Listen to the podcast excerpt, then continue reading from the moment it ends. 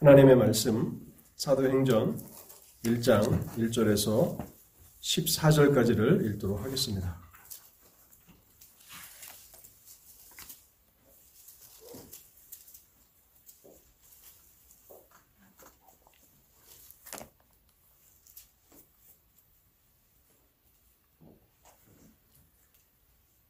데오빌로요 내가 먼저 쓴 글에는 물은 예수께서 행하시며 가르치시기를 시작하신부터 그가 택하신 사도들에게 성령으로 명하시고 승천하신 날까지의 일을 기록하였노라.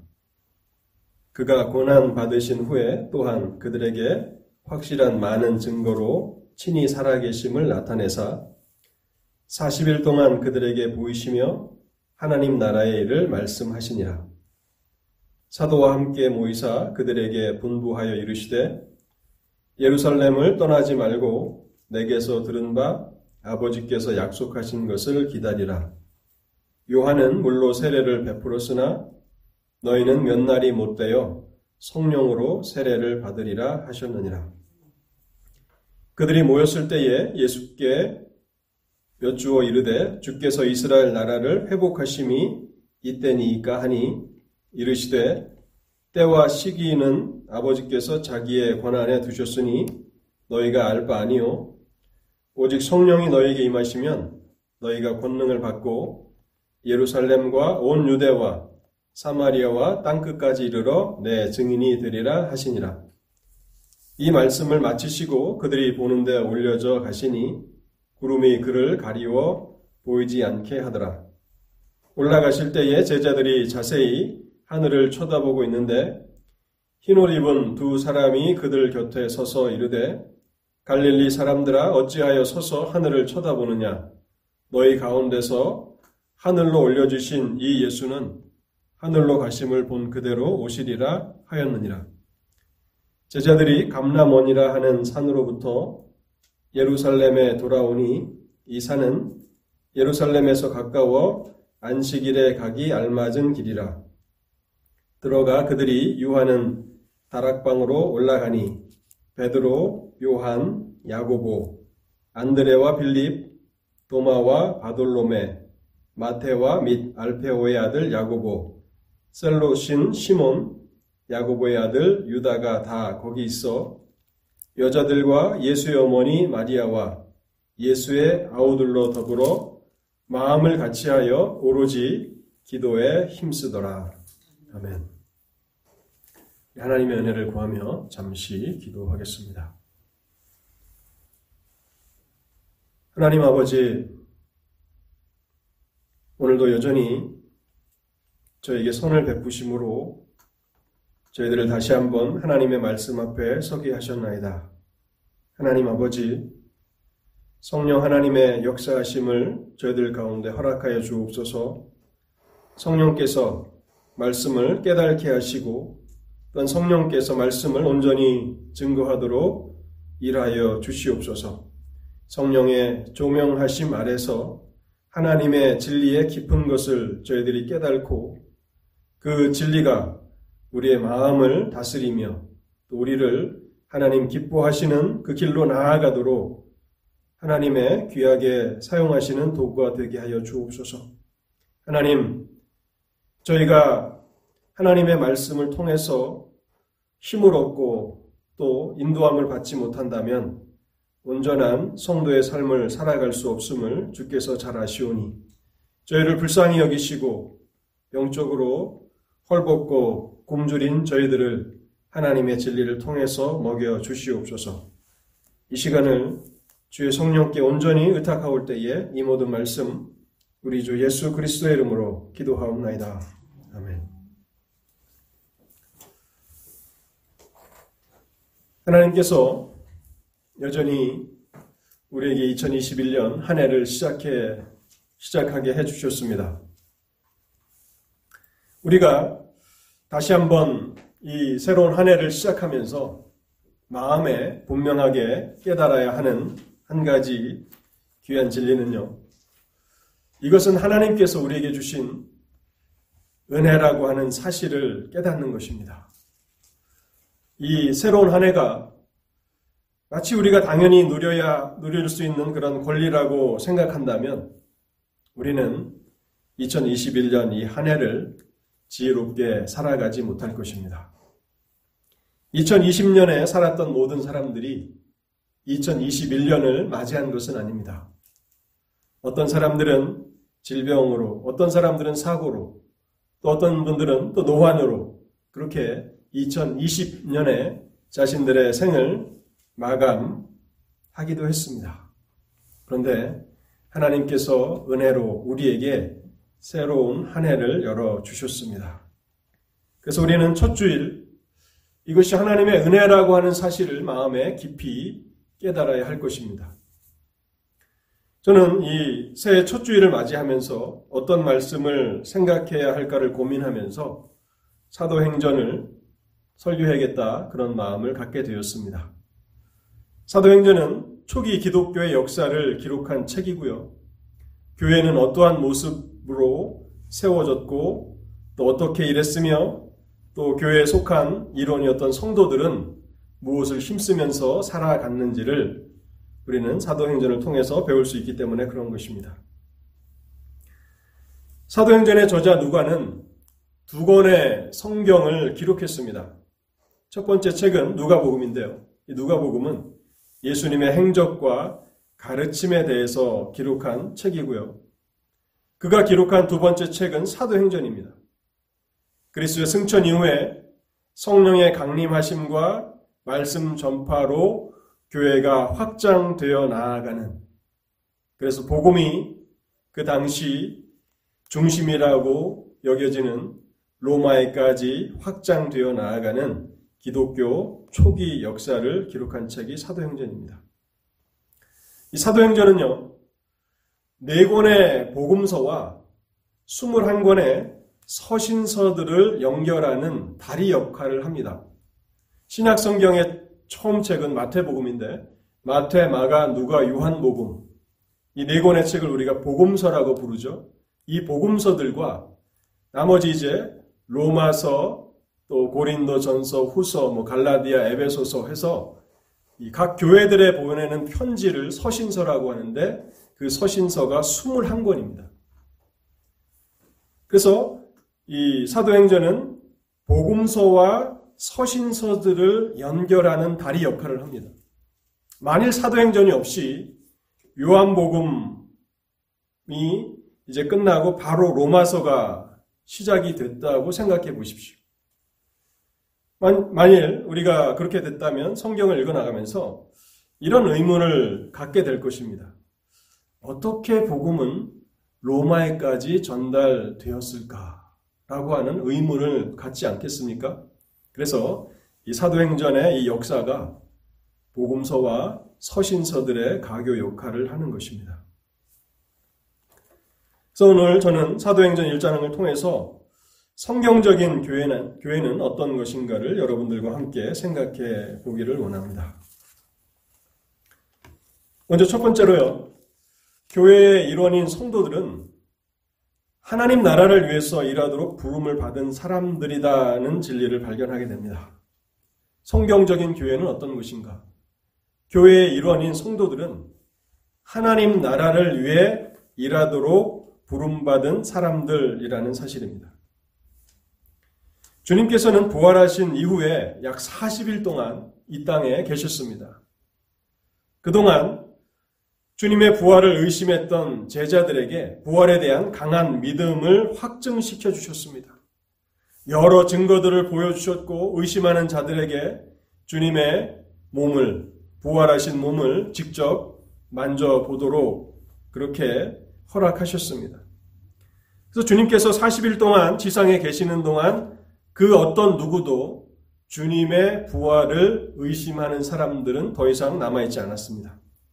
그리고 나서 주님은 하나님 나라에 대해서 말씀해 주셨습니다. 오늘 본문 3절 말씀인데요. 그가 고난 받으신 후에 또한 그들에게 확실한 많은 증거로 친히 살아계심을 나타내사 40일 동안 그들에게 보이시며 하나님 나라의 일을 말씀하시니라.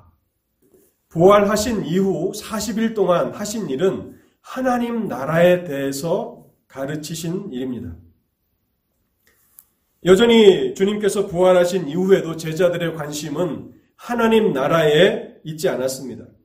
6절 말씀을 보시기 바랍니다.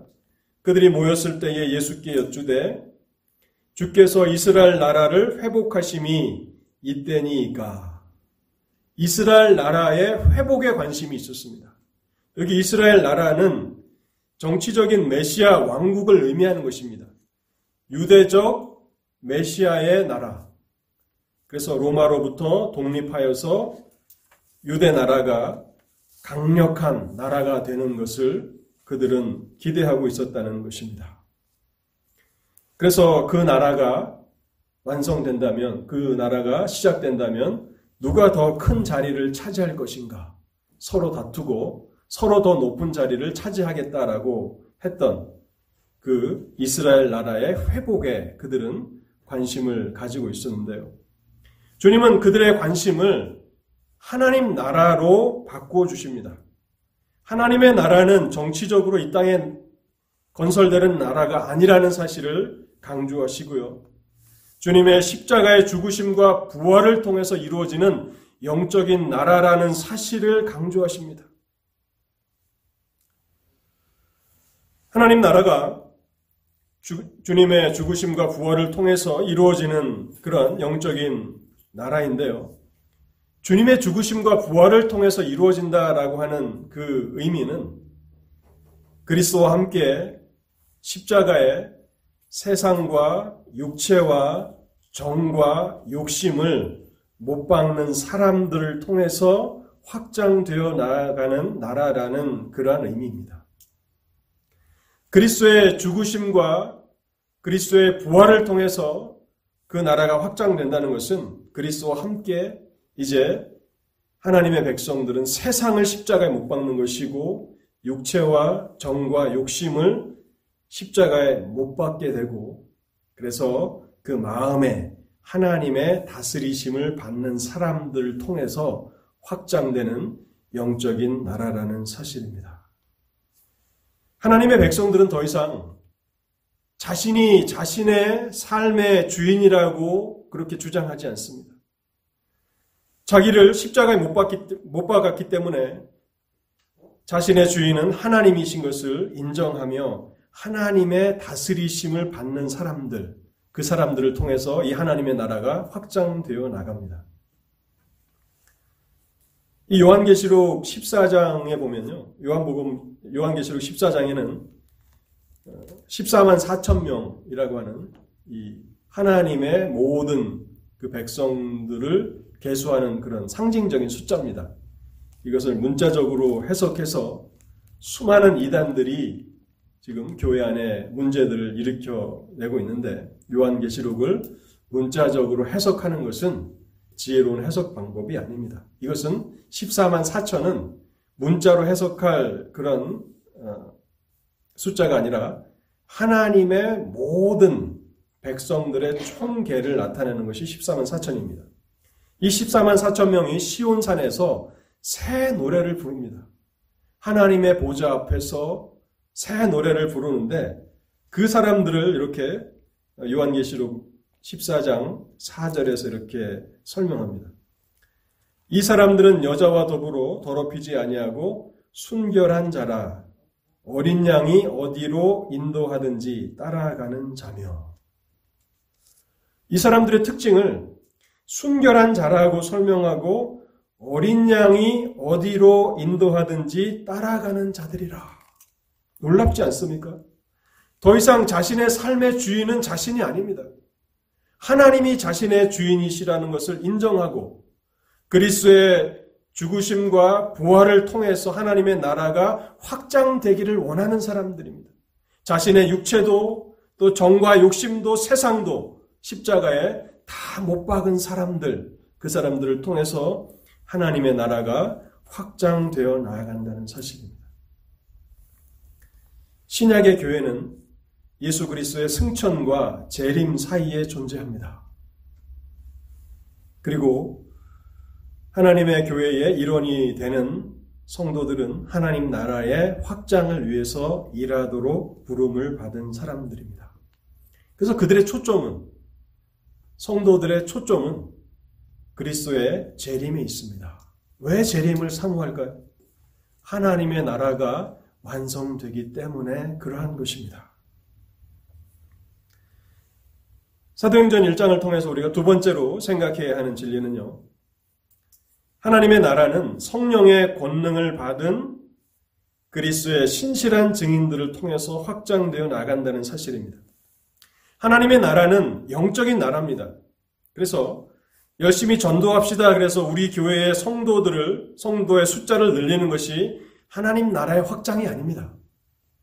교회들이 교회와 교회들 사이에도 그런 경쟁 관계가 있죠.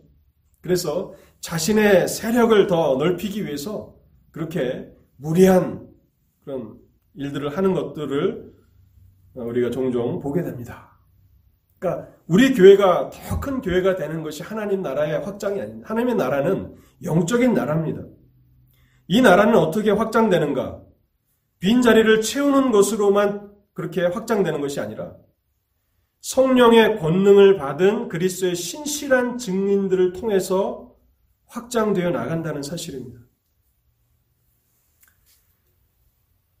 주님께서 부활하신 이후에 제자들이 이제 하나님 나라에 대해서 주님께서 가르치시기를 시작하자 그들은 언제 이 나라가 완성되는지에 또 관심을 갖게 됩니다. 이것을 보면 우리가 얼마나 하나님 앞에서 우둔한가를 보게 됩니다. 잘못된 방향을 따라서 나아가기 좋아하고 우리가 하나님 앞에서 합당하지 못한 그래서 좀 지역적인 그런 문제들에 초점을 맞출 때가 참 많이 있습니다.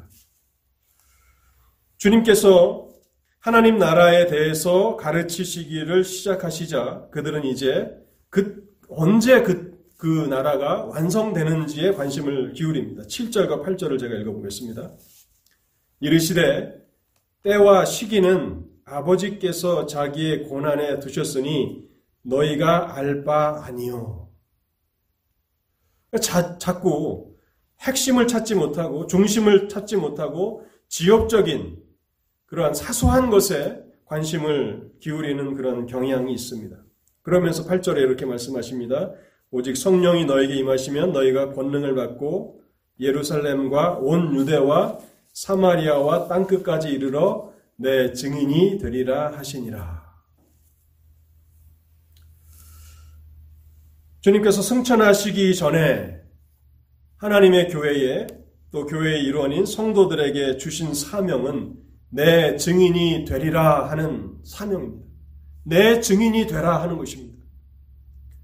하나님의 나라가 정치적으로 임하는 나라가 아니기 때문에 그리스도의 십자가 부활을 경험한 신실한 증인들을 통해서 확장되는 그런 나라이기 때문에 너희는 내 증인이 되라고 말씀하시는 것입니다.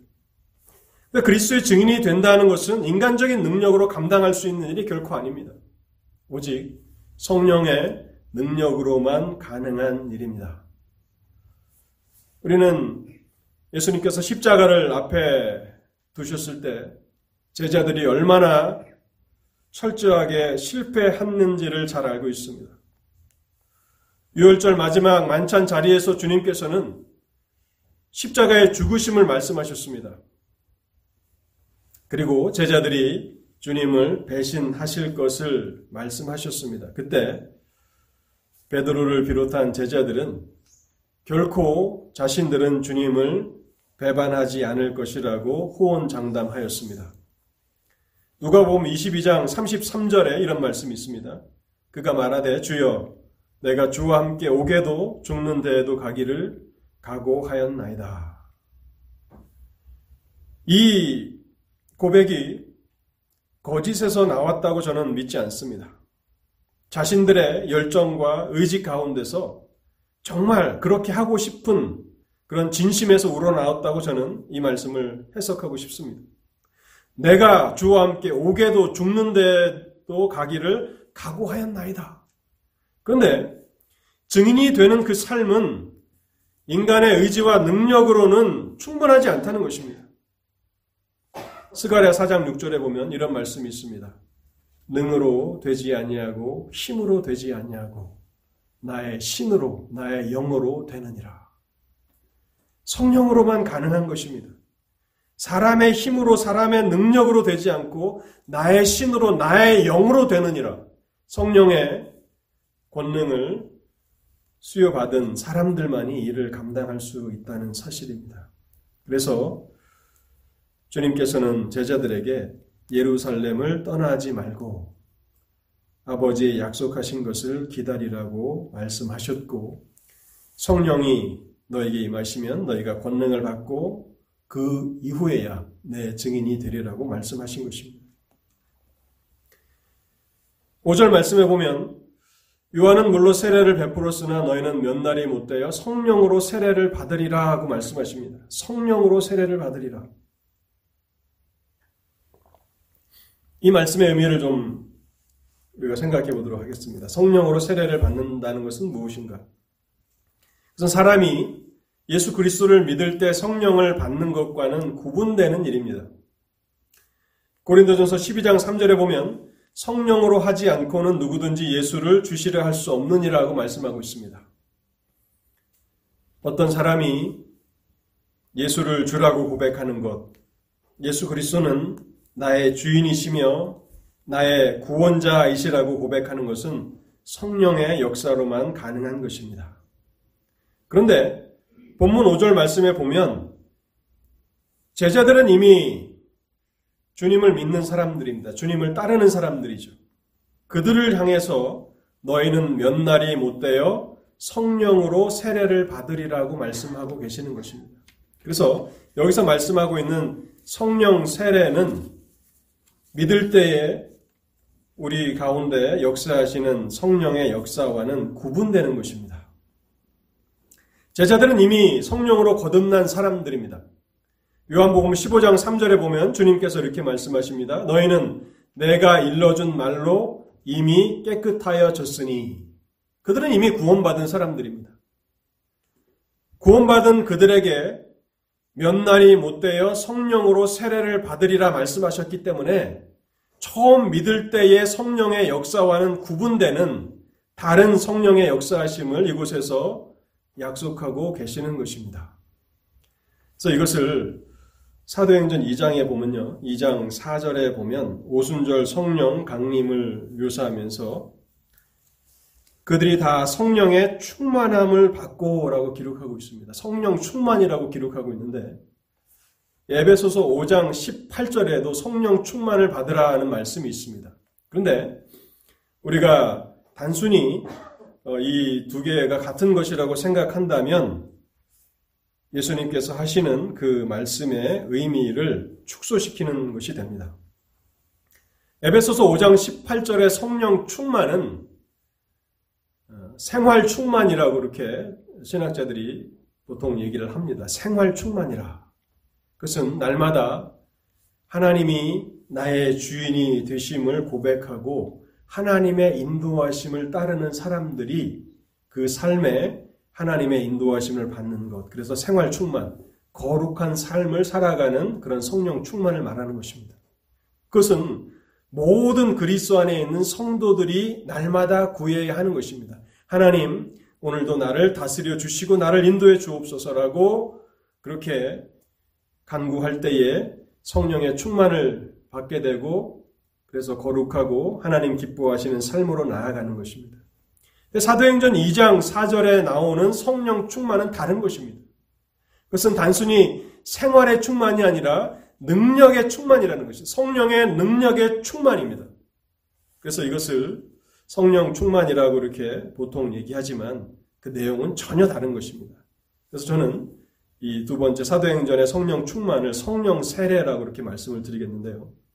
이 성령의 세례는 목적이 다른 것입니다. 그것은 그리스도의 증인된 사람들에게 성령의 능력을 부어 주시기 위한 것입니다. 8절에 오직 성령이 너에게 임하시면 너희가 권능을 받고 예루살렘과 온 유대와 사마리아와 땅 끝까지 이르러 내 증인이 되리라. 우리가 이 부분을 잘 이해하지 못한다면 하나님께서 우리에게 허락하신 이 특권을 누리지 못하고 스스로 만족하면서 살아갈 수도 있고요. 더 나아가서 성령께서 우리가 그리스도의 증인된 삶을 통해서 누군가를 구원하시기를 원하시는데 하나님 나라의 일들을 감당하도록 하기를 원하시는데 우리가 성령의 이 능력 충만을 구하지 않는다면 성령을 소멸하는 죄를 지을 수도 있는 것입니다. 적당한 선에서 만족하고 우리가 생각하는 그 한도에서 만족하고 더 이상 나아가지 않는 것은 성령을 소멸하는 죄가 될 수 있는 것입니다. 여러분, 오순절 성령 강림 이전의 제자들과 이후의 제자들을 보십시오. 오순절 성령 강림 이전에도 그들은 여전히 하나님의 백성들이었습니다. 그런데 오순절 성령 강림을 기점으로 그들은 전혀 다른 사람으로 나타나지 않습니까? 사도행전 2장 41절 한 구절만 제가 읽어보겠습니다. 베드로가 성령에 충만하여서 설교했을 때 2장 41절은 이렇게 기록하고 있습니다. 이 말을 들은 사람들은 세례를 받음에 이날에 신도의 수가 3천이나 더하더라. 성령의 능력 충만이 있습니다. 성령 세례가 있는 것입니다. 오직 성령의 능력에 충만을 받은 사람들만이 증인으로 살아갈 수 있고 그들을 통해서 하나님의 나라는 확장되어 나아가는 것입니다. 여기 증인이라고 하는 말이 사도행전에서 참 많이 사용되었는데요. 29번 사용되었습니다. 명사형과 동사형으로 그 다 같은 증인이라고 하는 이 말이 29번 어, 혹은 명사형으로 혹은 동사형으로 사용됐는데 증인이란 어떤 사람입니까? 증인이란 직접 자신이 보고 들은 것을 증언하는 사람들입니다. 영어에 순교자라고 하는 마터라고 하는 단어가 있죠. 순교자. 이 마터라고 하는 이 단어가 증인이라고 하는 헬라어 단어에서 파생되었습니다. 그래서 순교자들은 어떤 사람들인가? 자신의 생명으로, 자신의 생명을 내려놓음으로 자신들의 증언을 인친 사람들입니다. 그리스도의 증인으로 살아가는 사람들 가운데 혹 더러는 자신의 생명을 내려놓음으로 자신이 증언한 것이 참이라는 사실을 인쳤고 그들을 우리는 순교자라고 부르는 것입니다. 사도행전 7장에 보면 스데반 이 순교자가 나오죠. 사도행전의 첫 순교자로 스데반이 나오는데요. 7장 54절에서 60절을 제가 한번 읽어보겠습니다. 그들이 이 말을 듣고 마음에 찔려 그를 향하여 이를 갈거늘 스데반이 성령 충만하여 하늘을 우러러 주목하여 하나님의 영광과 및 예수께서 하나님 우편에 서신 것을 본으로 한데 그들이 큰 소리를 지르며 귀를 막고 일제히 그에게 달려들어 성 밖으로 내치고 돌로 칠세 증인들이 옷을 벗어 사울이라 하는 청년의 발 앞에 두니라. 그들이 돌로 스데반을 치니 스데반이 부르짖어 이르되 주 예수여 내 영혼을 받으시옵소서 하고 무릎을 꿇고 크게 불러 이르되 주여 이 죄를 그들에게 돌리지 마옵소서 이 말을 하고 자니라. 얼마나 신실한 그리스도의 증인으로 그의 인생을 마무리하고 있습니까? 여기 보면 우리가 주목해야 하는 스데반의 기도가 나오는데요. 두 가지를 기도하는데 여러분 이 말씀들을 묵상해 보시면 이 말씀은 예수님께서 십자가에 남기신 일곱 마디의 말씀과 동일한 내용이라고 하는 것을 알게 됩니다. 그리고 이것을 가상칠언이라고 하죠. 스데반의 첫 번째 기도는 이것입니다. 스데반이 부르짖어 이르되 주 예수여 내 영혼을 받으시옵소서. 아버지여 내 영혼을 아버지께 의탁하나이다. 그 기도지 않습니까? 또한 두 번째 스데반의 기도는 무릎을 꿇고 크게 불러 이르되 주여 이 죄를 그들에게 돌리지 마옵소서. 아버지여 저들의 죄를 사하여 주옵소서. 여러분 성령의 능력 충만 성령 세례가 한 사람으로 하여금 얼마나 신실한 그리스도의 증인이 되게 하는가를 우리는 보게 됩니다. 교회는 다른 어떤 것이 아닙니다. 건물을 아름답게 짓고 금으로 치장한다고 해서 그것을 통해서 하나님 나라가 확장되는 것이 아닙니다. 교회는 그리고 교회의 구성원인 성도들은 하나님 나라를 위해서 일하라고 부름받은 사람들이고요. 하나님의 나라는 성령의 능력을 힘입은 신실한 증인들을 통해서 확장되는 영적인 나라입니다. 사도행전 1장을 통해서 우리가 마지막으로 생각해 보고자 하는 진리는요. 약속하신 성령의 능력을 받는 길은 마음을 같이하여 전혀 기도에 힘쓰는 것이라는 사실입니다. 어떻게 우리는 성령의 능력을 소유하게 됩니까? 마음을 같이하여 전혀 기도에 힘쓰는 그 길이 성령 충만을 받는 유일한 길이라는 사실입니다. 14절 말씀을 제가 다시 한번 읽어보겠습니다. 사도와 함께 모이사 그들에게 분부하여 이르시되 예루살렘을 떠나지 말고 내게서 들은 바 아버지께서 약속하신 것을 기다리라. 14절입니다. 여자들과 예수의 어머니 마리아와 예수의 아우들과 더불어 마음을 같이하여 오로지 기도에 힘쓰더라. 마음을 같이하여 오로지 기도에 힘쓰더라. 예수님께서 그들이 지켜보는 가운데서 승천하셨습니다. 그 자리를 떠나지 못하고 머물러 있던 자들에게 천사들이 나타나서 그리스도께서 다시 재림하신다는 사실을 강조해 주었습니다. 갈릴리 사람들아 어찌하여 서서 하늘을 쳐다보느냐? 너희 가운데서 하늘로 올려주신 이 예수는 하늘로 가심을 본 그대로 오시리라. 그래서 여러분 속지 마십시오. 그리스도는 영적으로 임했다. 이상한 방법으로 임했다라고 하는 말은 다 거짓말입니다. 그들이 육신의 눈을 통해서 승천하신 것을 본 그대로 그 방식 그대로 모든 사람들의 눈이 보는 그러한 방식으로 다시 재림하시는 것입니다. 영적인 재림 같은 것은 주님이 말씀하신 적도 없으십니다. 하늘을 하늘로 가심을 본 그대로 오시리라. 이 말을 듣고 감람원이라는 곳에서 이들은 돌아와서 다락방에 다시 모였습니다. 아마도 이 다락방은 주님과 마지막 6월절 만찬을 먹었던 그 장소였을 것으로 추정됩니다. 그곳에 모인 사람들은 다양한 사람들이었습니다. 먼저는 사도들이 있습니다. 주님의 제자들이 있었고, 또 주님의 어머니 마리아도 있었고, 또 주님의 육신의 아우들도 있었습니다. 이들은 주님이 생전에 계실 때는, 이 땅에 계실 때는 주님을 믿지 않은 사람들이었지만, 십자가의 죽으심과 부활 이후에 주님을 믿게 된 것 같습니다. 그리고 평범한 갈릴리 사람들이라고 칭하는 지극히 평범한 남자와 여자들이 모여 있었습니다. 각기 서로가 더 우월하다고 자기를 주장할 만한 사람들이지 않습니까?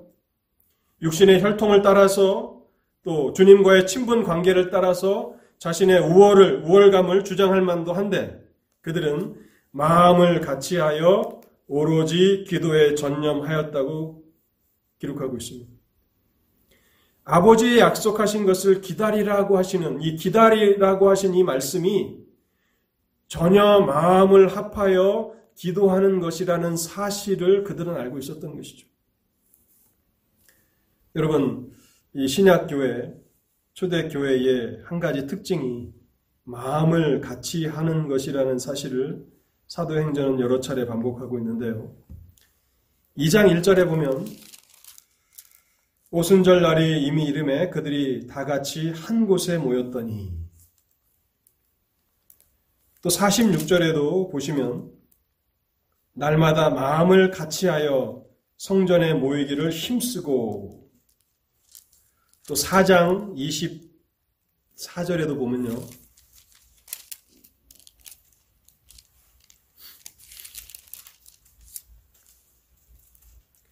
그들이 듣고 한 마음으로 하나님께 소리를 높여 이르되 마지막 한 구절만 더 찾아보겠습니다. 5장 12절입니다. 사도들의 손을 통하여 민간의 표적과 기사가 많이 일어남에 믿는 사람이 다 마음을 같이하여 솔로몬 행각에 모이고 마음을 같이하여 모였다. 마음을 같이하여 기도하였다. 이것이 교회의 특징이라는 것입니다. 요한복음 17장에 대제사장의 기도에서 주님이 밝히신 것과 같은 것입니다. 저들로 하나 되게 하옵소서. 그래서 교회의 일원인 성도들은 항상 믿음으로 하나님을 의지하며 살아야 합니다. 그뿐만 아니라 성도의 믿음은 교회 안에서 다른 성도들과 하나됨 가운데서 나타나야 하는 것입니다. 그리고 그 하나됨은 기도에 있어서 하나됨을 의미하는 것입니다. 기도는 초대교회 가장 분명한 특징 중 하나였고 초대교회가 성령의 능력을 소유할 수 있었던 비결이었습니다. 초대교회는 물질적으로는 매우 가난한 교회였습니다. 그래서 사도행전 3장에 보면 금과 은은 내게 없거니와 라고 베드로와 요한이 말하지 않습니까?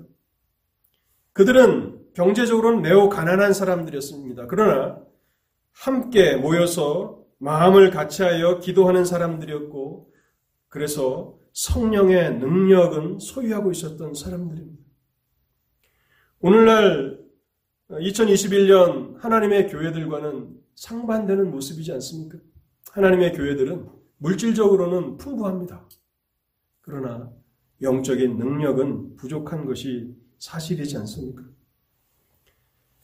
근데 그들의 성령 충만한 그 능력으로 충만한 그 비결은 바로 그들이 기도에 힘썼다는 사실인데요. 1장 15절에서 26절에 보면 초대교회가 이제 가론 유다를 대신할 사도를 세울 때에 하나님의 인도하심을 위해서 합심하여 기도합니다.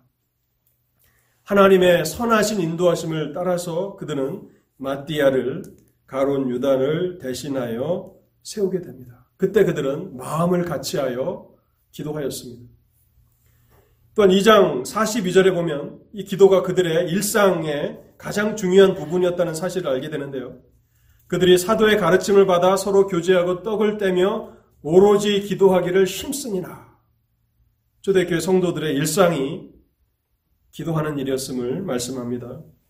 또한 이미 앞에서 언급한 것처럼 베드로와 요한이 성전에서 구걸하던 안진뱅이를 고친 사건도 그들이 기도하러 성전에 올라가는 길에서 일어난 일이었습니다. 또한 사도행전 8장에 보면 스데반이 그리스의 증인의 삶으로 자신의 삶을 잘 마감할 수 있었던 것도 바로 하나님 앞에 기도함으로 그 일을 잘 감당할 수 있었다는 것을 알게 됩니다. 또한 사도행전 10장에 보면요. 드디어 이제 복음이 이방인들에게로 전파됩니다. 복음이 이방인들에게로 전파되는 그, 열, 그 길이 열려진 것도 이방인 고넬료의 기도를 통한 것입니다. 사도행전 10장 1절과 2절을 제가 읽어보겠습니다. 가이사랴에 고넬료가 있는 고넬료라 하는 사람이 있으니 이달리아 부대라 하는 군대의 백부장이라 그가 경건하여 온 집안과 더불어 하나님을 경외하며 백성을 많이 구제하고 하나님께 항상 기도하더니 그 기도를 통해서 하나님께서 같은 시각 기도하는 베드로에게 고넬료의 집으로 가라고 말씀하셨고 그래서 이방인 첫 구원자가 생기게 되는 것입니다. 기도로 이방의 복음이 전파되는 길이 열렸습니다. 또한 사도행전 12장에 보면 베드로가 복음을 전하다가 옥에 갇히게 됩니다. 그때 교회는 마가 요한의 집에 모여서 그를 위해서 간절히 기도합니다. 베드로는 이제 자신도 야고보처럼 순교를 당할 것이라고 생각했지만 성령의 역사를 통해서 천사가 그들에게 보내지고 옥문이 열려서 베드로가 다시 옥에서 나오는 일이 있게 됩니다. 마지막으로 한 가지만 더 언급해 보겠습니다. 거의 사도행전의 매 챕터마다 기도에 대한 내용들이 나오는데 시간 관계상 제가 마지막 13장만 언급하고 다음으로 넘어가겠습니다. 안디옥 교회가 이제 바나바와 바울을 따로 세우고 선교사로 파송합니다. 그때 안디옥 교회는 그들을 위해서 하나님께서 전도의 문을 열어주시기를 위해서 기도합니다. 사도행전 13장 2절과 3절입니다. 주를 섬겨 금식할 때에 성령이 이르시되 내가 불러 시키는 일을 위하여 바나바와 바울을 따로 세우라 하시니 이에 금식하여 기도하고 두 사람에게 안수하여 보내니라. 사도행전의 교회, 초대교회는 기도함으로 성령의 권능을 힘입어 능력 있는 그리스도의 증인의 사역을 감당한 그러한 교회였습니다. 사랑하는 성도 여러분, 2021년 이 한 해가 우리에게 특별한 한 해로 기억되기를 원합니다.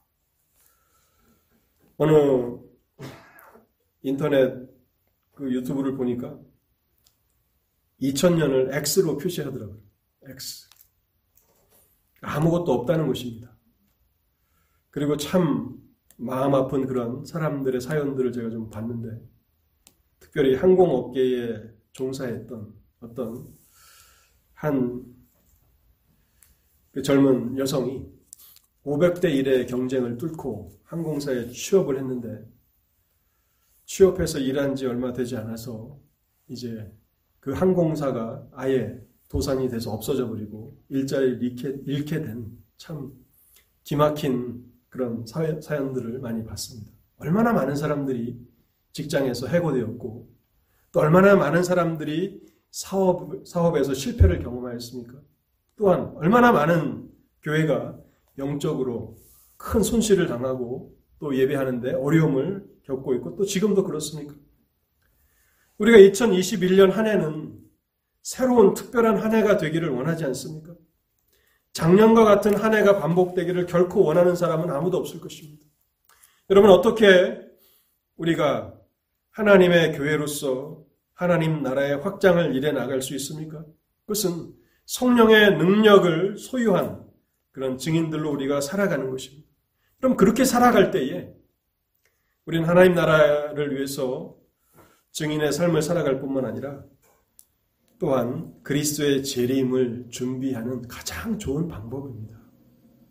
그리스도의 증인들로 살아가는 사람들은 그리스도의 재림을 고대하는 사람들이 되기 때문에 그런 것입니다. 여러분, 주님께서는 약속하신 그 약속을 얼마나 분명하게 지키셨는가를 제가 마지막으로 언급하고 오늘 설교를 마치려고 합니다.